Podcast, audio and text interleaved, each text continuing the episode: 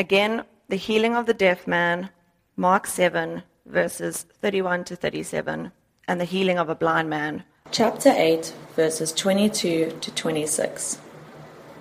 Then he returned from the region of Tyre and went through Sidon to the Sea of Galilee, in the region of Decapolis. And they brought to him a man who was deaf and had a speech impediment. And they begged him to lay his hand on him. And taking him aside from the crowd privately, he put his fingers into his ears, and after spitting, touched his tongue. And looked up to heaven, he sighed, and said to him, Ephphatha, that is, be opened. And his ears were opened, and his tongue was released, and he spoke plainly. And Jesus charged them to tell no one, but the more he charged them, the more zealously they proclaimed it. And they were astonished beyond measure, saying, He has done all things well. He even makes the deaf hear and the mute speak. Now, Mark chapter 8, verses 22 to 25. And they came to Bethsaida, and some people brought to him a blind man and begged him to touch him. And he took the blind man by the hand and led him out of the village. And when he had spit on his eyes and laid his hands on him, he asked him, Do you see anything? And he looked up and said, I see men, but they look like trees walking. Then Jesus laid his hands on his eyes again, and he opened his eyes. His sight was restored, and he saw everything clearly. And he sent him to his home, saying, Do not even enter the village. This is God's word. Former senior pastor of mine years ago shared with me that studying a passage of the Bible uh, can and even should be done in, in three ways. You see the Bible as a window. You see, every book and passage of Scripture is a window into another world, a past world. Life and events from both, both the author who's writing and the audience to whom he's writing. And our role looking into this world is simply to observe and take notes. Then you can look at the Bible as a painting. Every passage is crafted with equal parts purpose and style, right? And our role in this kind of way looking at the Bible is examining a work of art, drawing connections through patterns and contrasts, like in a painting, right? And relationships, and how things look together. And they help us figure out what the artist is trying to communicate. We say this a lot. What's the artist trying to say here, right? When you look at a painting, hmm. And this would be to interpret the author's intention. All right, so you have observation, intention. You might notice this is inductive Bible studies for you Bible study gurus out there. Thirdly, there is looking at the Bible as a mirror. Every passage in the Bible wants to, to reflect back to us the truth about ourselves in relationship to his story.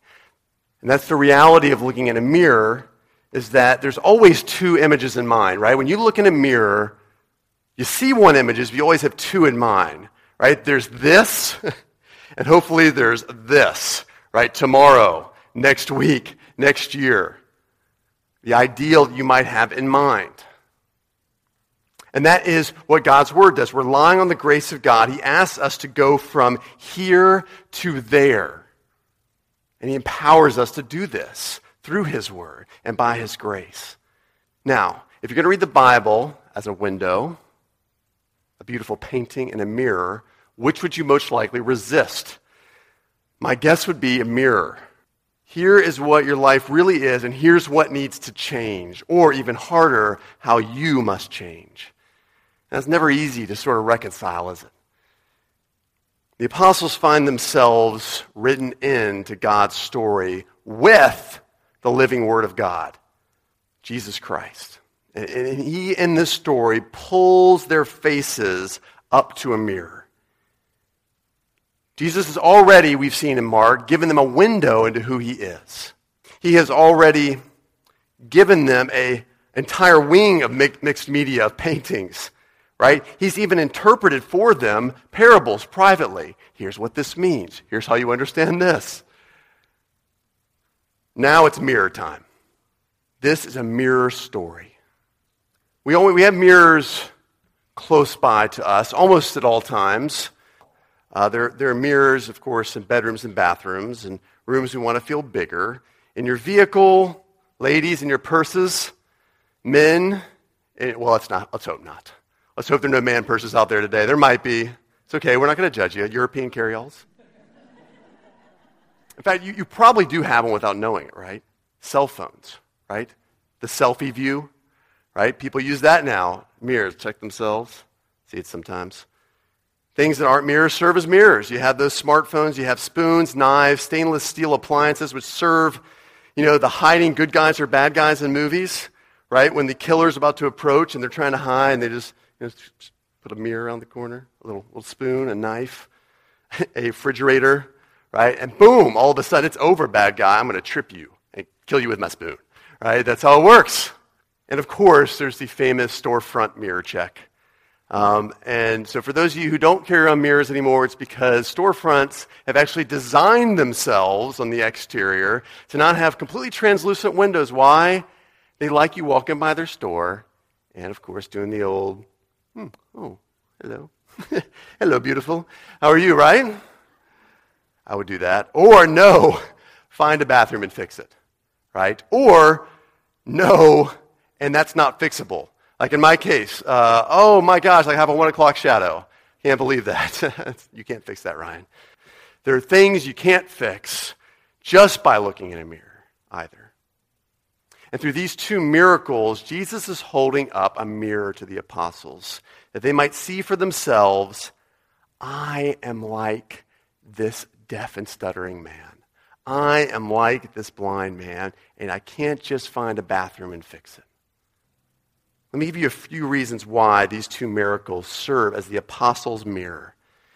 That God uses to finally help them see the truth about themselves and finally see their need for Jesus. This is the moment where the disciples finally break through, and next week we'll see that they see Jesus as the King, as the rescuer, as God.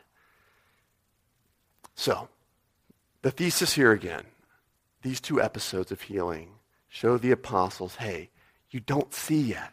You don't hear yet. You only stammer and stutter my message so far. Why do I say that? And it's going to feel like I'm hammering this point home quite a bit, but it's important that we see what Jesus is doing here for the, the apostles. We know that since the beginning of chapter 6, when Jesus is rejected in his hometown, he sends the disciples out on a two by two mission. And since that time, Jesus has been simultaneously preparing his apostles, apostles to be messengers while grasping the message. It's amazing.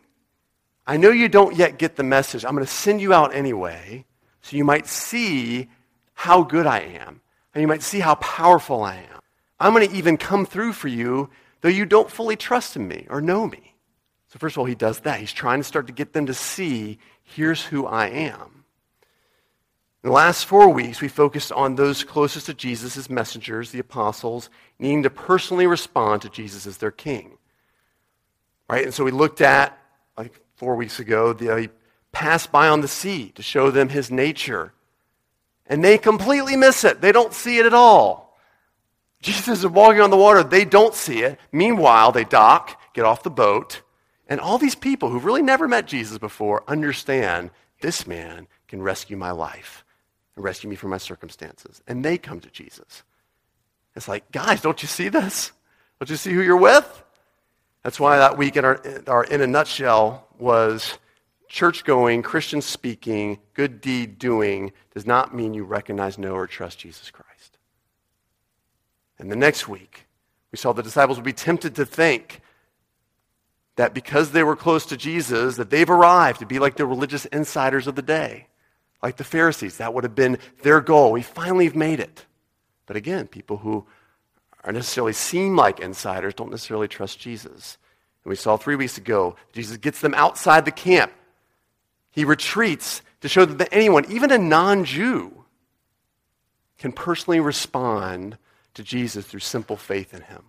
Again, it's all about this personal response. Just because you're close to Jesus, just because you go to church, just because you're around me a lot, doesn't mean that you know me. And then finally, last week, Pastor Brett showed us that from the events between our two miracles here that even the followers of Jesus Christ need their eyes open to respond to him in faith. So you see what's happening here. Jesus is trying to get them to see for themselves that he is God and to see that they don't see that yet. They need help. Why else do we know that Jesus is holding up a mirror here for the disciples? Both men, Jesus takes privately from the crowds, doesn't he? So it's just Jesus, them, and who else? The apostles. That's how we get these stories. That's how we get these details in the story. Jesus takes them aside just in front of the apostles privately, shows them what he does, what he says, and how he does it. Fourthly, we get this other bizarre detail of the gradual healing. Isn't this strange? It's the only place I can find in the Gospels where we see Jesus partly heal someone. Isn't it kind of an odd moment where this blind man, he starts to, to look, and, and Jesus says, Hey, do you see anything? And the blind man, formerly blind man, looks up and says, Well, I see men, but they look like trees walking. And then Jesus touches him again, and he can fully see. What's the deal with that? You might wonder why, why would this be a partial healing? Well, it makes sense only if you understand Jesus is trying to help the apostles see their own situation. They've stuck with Jesus and he with them. They're almost there. They've started to see, but they can't fully see yet. They've come a long way, but they haven't really opened their eyes to the reality that Jesus is God. He's the rescuer who's come to save them. See that? This is supposed to be a mirror for him. This is your story, apostles. This is your story. Can't you see? You need eyes. You need ears. You need a tongue to speak the truth. Fifthly, are Jesus' questions in between the healings that mirror these two episodes. Look with me in chapter 8, verse 16, if you would. They began discussing with one another the fact that they had no bread. Jesus, aware of this, said to them, why are you discussing the fact that you have no bread? Do you not yet perceive or understand? Or are your hearts hardened? Having eyes, do you not see? Having ears, do you not hear? And do you not remember? Having eyes, don't you see yet? Ears hear? what does he do? Shows them a blind man. Shows them a deaf man who can hear. Why? Because of King Jesus. This is your story. Don't you see, apostles? Don't you see people? Lastly, lastly, I want to again hammering this point home. I know. After these healings, the disciples finally do see, finally do hear, finally do correctly speak who Jesus is. Look at me. Look with me, if you would, in chapter 8, verse 27 and following. Jesus went on with his disciples to the village of Caesarea Philippi. On the way, he asked his disciples, Who do people say that I am? They told him, John the Baptist. Others say Elijah and others one of the prophets. But who do you say that I am? Peter answered him, You are the Christ. You are the King. You are the rescuer of the world. We see. This is where they get it. Jesus finally has gotten their attention and gets through to them the truth of their condition and their need. It's a mirror for them and do you see this morning? That's our in a nutshell. The sermon in a nutshell this morning. If you get nothing else from this message, listen to this nutshell. Hello. Don't you see? Hello. Insert your name here. Don't you see? Hello, Ryan. Hello, Noli. Hello, Eileen, JP, Tim. Don't you see what I'm showing you? right before your face. This question this morning requires audience participation. The sermon's incomplete unless you take a look at your life and ask God, what are you trying to show me, God? To what are you trying to open my eyes and my ears? You're here this morning, which is evidence that God is at work in your life. He's brought you here. We've prayed that you would come this morning. We've asked God to bring the people He would will this morning to further open eyes and ears to who he is. And you're here. So, from whom and about what is God putting up a mirror and trying to say, Don't you see what you're doing? Don't you see what you're missing? Don't you see what I've prepared for you to step into in your life? What is that for you? From whom or what is God trying to show you? Um, mirror that God tries to hold up in our lives often comes in the form of God's Word. You read something in Scripture and you think, oh my gosh, that's me. it's hard to hear, but this is me. Or it often comes from people, especially from the church, right? Maybe you see an example of someone living a godly life and you said, that's what I should be doing. Or you see people maybe even failing sometimes. And you're like, that could be me. Or it's someone who says something to you and they don't mean to say what you need to hear. It's that you know in your heart of hearts, oh man, that was for me. He also uses circumstances where things line up in our lives such that we recognize, oh man, I need to change. And he often uses these things together because we Homo sapiens often don't get it the first time God's trying to speak to us. We're like, oh, oh, that's not me. so he keeps going, and he keeps going, and he keeps going because he loves us so much. So, from whom and what is he trying to say something to you, and about what? What's he trying to communicate to you? What is your mirror? For years, I struggled, friends, to let go of just fierce independence in my life, and I never saw it. Um, God wants us all to deny ourselves, to take, us, take up our cross, to follow Him. As we'll see actually in a couple weeks here, He uses those words to more faithfully serve others.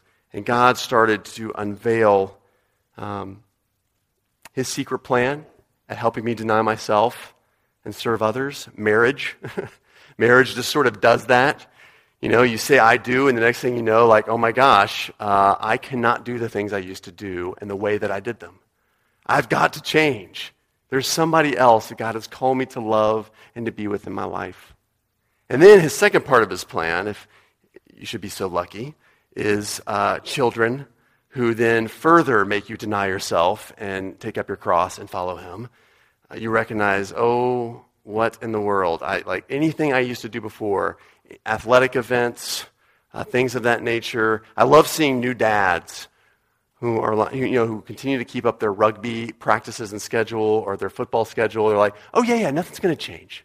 Yeah, no, it's totally fine. I'll just, you know, she'll understand. I'll understand. We'll get a babysitter. It'll be really good. God's got a plan for you, brother. And he certainly did for me. But I fought it, man. I, years uh, later, I was serving in the church, and I found myself giving um, talks or teachings three nights a week. Um, you know, I was accepting invitations to speak at this or at that, and I just kept going, thinking, you know, people need me, and this is a great way to reach people. And in the meantime, Katie um, was struggling with postpartum depression after she had our second child, Gage, and she let me share that this morning. And, but I didn't really see the need there. I was like, well, you know, God will help you. It'll be okay. I was so driven to define myself, by success as I saw it, and as others viewed me, so that I, um, she would ask me sometimes, Ryan, can you just stay home today? Will you just please, just can you just stay home? And I would say, you know, I can't. You know, other people need me. And I walked out the door. You know, the church needs me. And I walked out the door. And I was blind to the reality that I was putting my own needs first. Right? I, they were thinly disguised as other need, others' needs. And that's always how Satan tries to deceive us. This God, the God of this world blinds us, as it says in 2 Corinthians 4. Thinly disguised. Oh, no, I'm just helping others. I'm serving other people. I was blind to the reality that I was really putting my own needs first. I was really just serving myself. Meanwhile, a church near and dear to my heart, uh, thousands of miles away, was breaking apart, largely because of the overwork of one of its pastors. And as I was hearing about this, and some of my good friends were sharing this with me, I was, I didn't see in my own life, whoa, hey, hello. Couldn't see it. Things just got worse. So um, I reached out to a pastor and said, hey, man, we need help in our marriage. Like, we're struggling. Wife's depressed. She's having a hard time. And so I reached out to him. He sat us down and he said to me, as part of what he said, is, hey, man, you got to change. You got to change. It's no longer about you. Oh, huh. I know that in the Bible. You're telling me that. I'm a, I'm a pastor. Mm. It was humbling, man. I, I confessed my sin to God, went to the cross, received his forgiveness, remembered he's forgiven me.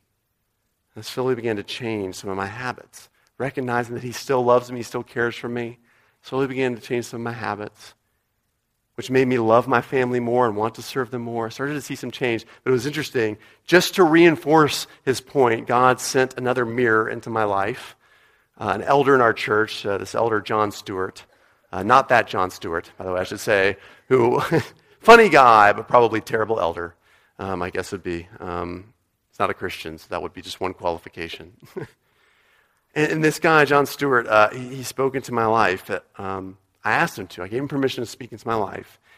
And at one point, he said, You know what, Ryan? Um, you're up for a, a, different position in our church to do more, even more preaching and teaching. Um, and he said, you know, what he, you know what he said to me? He said, You know, in terms of gift and ability, you were like near the top of our list, or the top of our list. And he said, But you know what? Uh, in terms of servanthood, you were towards the bottom. I was like, Oh, gosh. And I just, I mean, I just, my heart sank as I was so humbled. But that, God loved me enough to put a mirror in front of my face and say, You got to change. Open your eyes, man. How is he doing that in your life? That's humbling. It is hard to hear. But you know what? He doesn't just do it for hard things. He doesn't just do it for things we need to, to see about ourselves, but also for opportunities to step into as well. For things we can step into that he, that he has prepared for us. I used to be a student ministries pastor. I worked with middle school students and high school students and college students, university students. And um, God was so faithful to lead the right volunteers to come and help me pastor these folks and teach these folks about following Jesus. It was so amazing the people we brought along, still great friends to these days. You know what the number one reason most of the people gave for their desire to work with this age group? Number one reason was when I look at them, I see myself. I see myself 5, 10, 15, 20 years ago. I still hear it today. We're doing this Christianity Explored dinner group, and someone said it was like looking in a mirror. Someone used that phrase. That's where I was. And God has been so faithful to do a good work and bring me along to this point. And the Holy Spirit uses these people, folks, and He uses encounters as a kind of mirror. Step into this. You know what this is like. You know what they must be thinking. You know what makes them tick. You were there, or would be there, but for the grace of God. I can use you. Perhaps that's you today. And God is saying, you know what? That can be you. Step out into what I've prepared for you in your life. Third thing I want to share this morning is just how to respond now. Jesus has asked his disciples to see the truth about themselves and to change, to, to plead with him to open my eyes, Jesus. He does that in our lives as well. So, how are you going to respond? I'm going to cheat with my first thing here, and this is how not to respond. How not to respond. The mirror is for you and not for others. All right? Uh, you cannot force somebody to look into the mirror and change. Not even Jesus does this. Not even Jesus, you know, forces his apostles to see him for who he is and respond accordingly. He never demands, hey guys, Messiah time here. All right? It's me. Get with the program. Instead, what does he do? He sends them out on a mission to help them feel their need. He takes them to desolate places to recognize their hunger and how he can satisfy. He walks to them on water to show that, hey, you're not alone. I am here. He asks them questions. Hey, do you guys understand yet? Do you hear? Do you see? Gives them opportunities to respond and respond they must. but they got to do that on their own. And we see that here with the blind man, right? Jesus asks, Do you yet see? No, I don't. I see trees. I see people walking like trees around. Great sight, by the way, you know, if you're a horticulturalist, but you know, if you want to see people. And so he, he, he, tell, he responds to Jesus. You notice the disciples almost never respond to Jesus' questions. You must respond. Others must respond. Especially those of you who are married with kids. I know your child just did something that reminds you of your spouse, and you want them to see it, right? You're like, hey, huh? Whose child's that? I mean, I mean, this happens constantly. I mean, our children are one of the best mirrors the Holy Spirit uses in our lives if you have, if you have kids. I mean, our youngest Gage, I mean, he is like, he's like a prophet slash comedian, all right? And, and the, the guy, he loves just telling one-liners. he's really all quite brilliant one-liners at the dinner table. But it's so great. Like, if we laugh, you know what's happening. He's going to tell it again. Before dinner's over, it is coming again. And if we don't hear it, he's going to repeat it three or four times. All right? And I, one day I recognized, like, yeah, where did you learn that, Gage? Oh, Dad, I've heard you do that before. oh, yes, that is true. I milk jokes and I repeat them until someone hears them. That's wonderful um, and very humbling. but it's for you.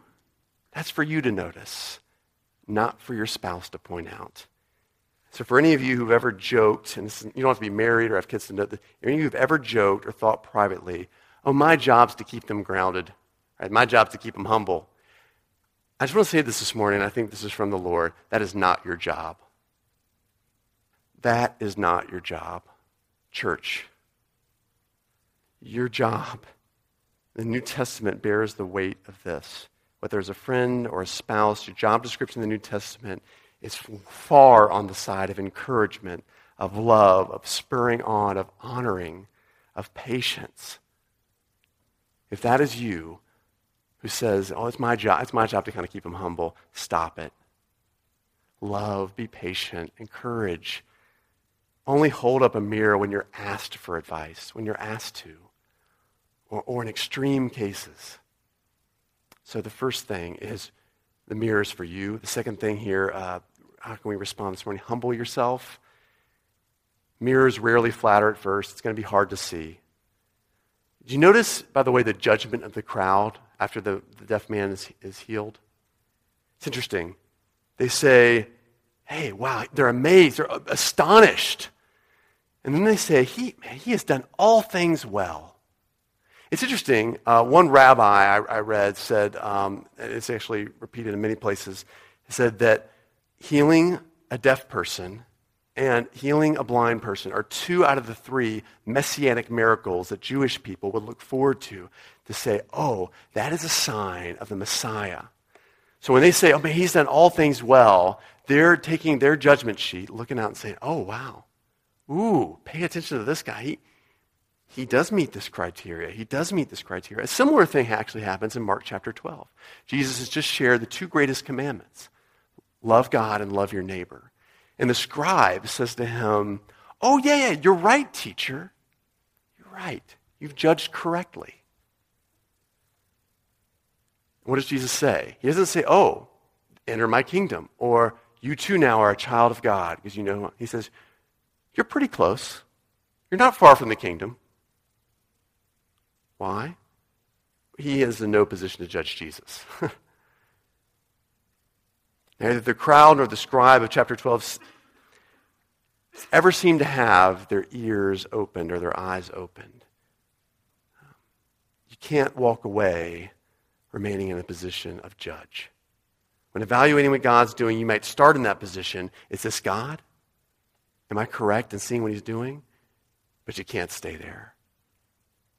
You can't stay there. Submit to his loving evaluation. Humble yourself. Ask him, Lord, I know this is you. Help me. Help me take the next step. John Wesley, along with George Whitefield, was the founder of the Methodist movement, which later became uh, the Wesleyan Church. And you might come from that tradition. Uh, this was late 18th century England and America, and this movement was defined by a passion to reach the lost, especially those who are poor and marginalized. And it resulted, that kind of response to Jesus, in a life of holiness. But for him, it began on a ship to America in 1735, having been asked to become a missionary to the colony of Georgia, or Georgia, as people from there like to say. To live in Georgia, so I can say that. All right, so he was on his way there, and his goal, he said, he hoped to save the heathen from a fearful death. Save the heathen from a fearful death, he said in one of his journals. So he's on board still in January, three months at that point. A fierce storm hits to the point where it crashes into every cabin, breaks all the windows in the main cabin. Lasted for eight days total. Wesley found himself scared to death. He said all the Englishmen were screaming in terror. And down beneath his cabin, he heard men singing just a steady song. It was the Moravians, the German Christians, singing the Psalms of David. He goes beneath and he asks, and he starts to listen. And he senses the Holy Spirit come over him, and he begins to ask them whether they feared. And one by one, he said, No, I don't fear death. Mildly, they said they didn't, that they trusted Christ in both life and death. Wesley's eyes and his ears were open to Jesus as Savior for the first time. It was like a mirror God held up to him. He'd come to save the heathen from fear, and he was that heathen. God opened his eyes to save him from fear. He humbled himself, he asked questions, he learned about salvation by faith alone. Humble yourself if God's putting a mirror in front of your face. Lastly, pass on to others what he's done for you. This might sound like strange advice given this passage because the two episodes we read this morning end kind of strangely, don't they? In both cases, Jesus insists that the people who observe this miracle tell nobody else. It's interesting, in the first one, what do they do? They just keep on telling people. Similarly, at the end of the blind man, he says, Don't go into that village, which is Jesus' way of saying, if you go into the village, that's where gossip and rumors happen, right? It's like going to the airport Fosters, right? You don't go to the airport Fosters. You go there and you know, actually, I love going to the airport Fosters. You get a sense of what's going on in the community. You know, don't go there, because if you do, you know you're going to tell someone. Why does Jesus do that? Why would Jesus keep people silent? Scholars deem this the so called messianic secret and it's often explained away solely because God's people in Jesus' day expected this sudden and already kingdom set up through a political and military rule. Jesus would be the conquering king who would lead an army over the people of Palestine everywhere and kick out the Romans. A kingdom started solely by signs and wonders of the Messiah, and his kingship would be misunderstood. But that's not the only reason Jesus says, hold on, be quiet. Don't tell people about this. And it is because Jesus didn't come to proclaim himself. I might sound odd to you. Jesus didn't come when he was on earth to proclaim himself. He proclaimed a kingdom. He proclaimed his authority to forgive sin. You notice, especially in Jesus' gospel, Jesus proclaims his Father. As I look to my Father, he gives just enough hints about himself for people after the resurrection to realize, oh, that's what he meant. He was the temple to be raised up. He was the gate and the door and the bread of life. I see now. Why did he wait so long? Why did he wait till after the resurrection? One, because he wanted the Holy Spirit to come and empower these apostles, but that hints at the point that he would leave the proclamation of himself as Savior to the apostles themselves, that they would then spread through the early church and then spread through us today.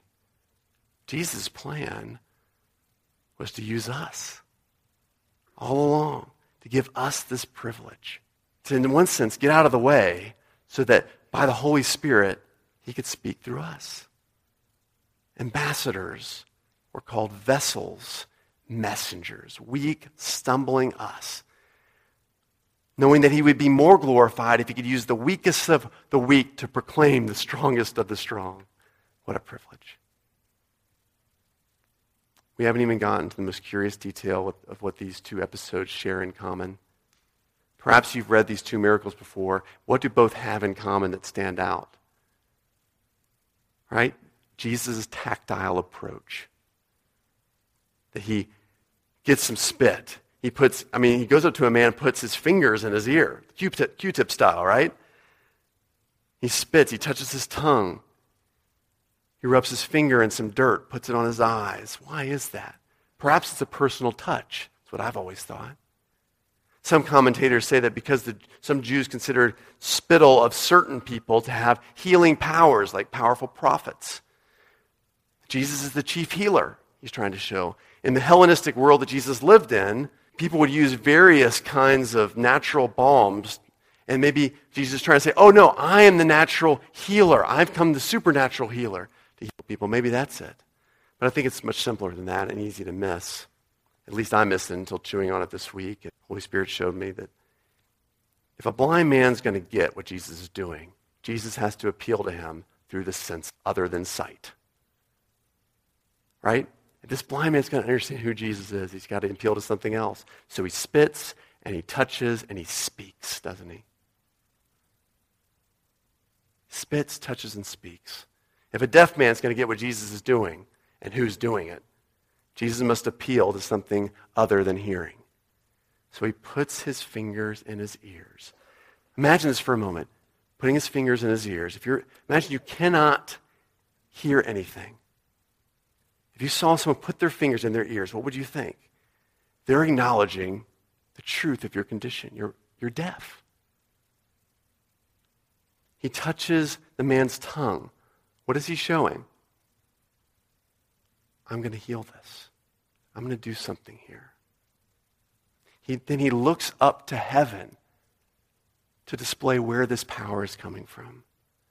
In other words, Jesus mirrors for them their desperate need and his sufficiencies through avenues they can grasp. And that's the good news this morning, friends. Jesus knows exactly what you need to hear, what you need to see, and how you need to speak. He can and will get through to you. Is he trying to do that today? in your life. He won't force you. You have to step out, humble yourself, and admit your need for Him. Let's pray together. King Jesus, there are folks here this morning that you're trying to open their eyes, open their ears, loosen their tongues to see the truth of who you are. Please humble us. For those of us who You've been trying to get our attention to see you as the Savior of the world and the Savior of our lives. Open our eyes to see you. Help us take the step. Help us see. You've been saying, Hello, I love you. Don't you see? For those of us who haven't yet changed and you've been trying to show us some area of our life where we've fallen short, some habit that's been destructive to others and to ourselves, help us see and help us change. Or maybe there's some opportunity that you've been calling us into. Jesus, help us see, help us hear, help us step into it. We're completely relying on you for this. And it's in your name we pray. Amen.